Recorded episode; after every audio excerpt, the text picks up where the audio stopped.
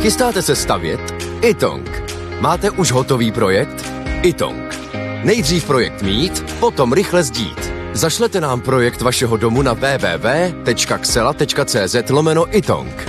Již během několika dnů můžete mít bezplatně výpis materiálu potřebného pro vaši stavbu. Itong. Řešení vašeho domu od sklepa až po střechu. Nejdřív poradíme, potom postavíte. Itong. Domov na prvním místě. Jan Kraus a blondýna. Francie dodávala Rusku vojenské vybavení i po anexi Krymu a zavedení sankcí. Co vy na to?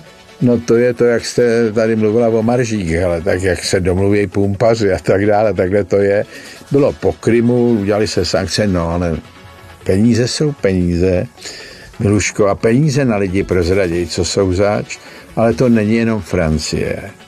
To jako všechny země dodávají, kam to jde, akorát je vždycky problém, jak to udělat, aby se to nevědělo. A druhá věc je, ono se to i ví, tak aby se to nerozšířilo jaksi veřejně jako informace, ale to je obchod se zbraněma je prošpikovaný zákazama, ale ty zákazy akorát zdražejí cenu těch zbraní většinou. A třeba to zmenší množství, ale rozhodně se nestane, že by nikdo žádnou zbraň tam pak nedodal. Třeba i my? Třeba i my. Tak my jsme bývali hvězdy jako ve výrobě zbraní. Že jo. A v těch malých pistolích a v tom snad jsme pořád, ta tradice brněnský zbrojovky.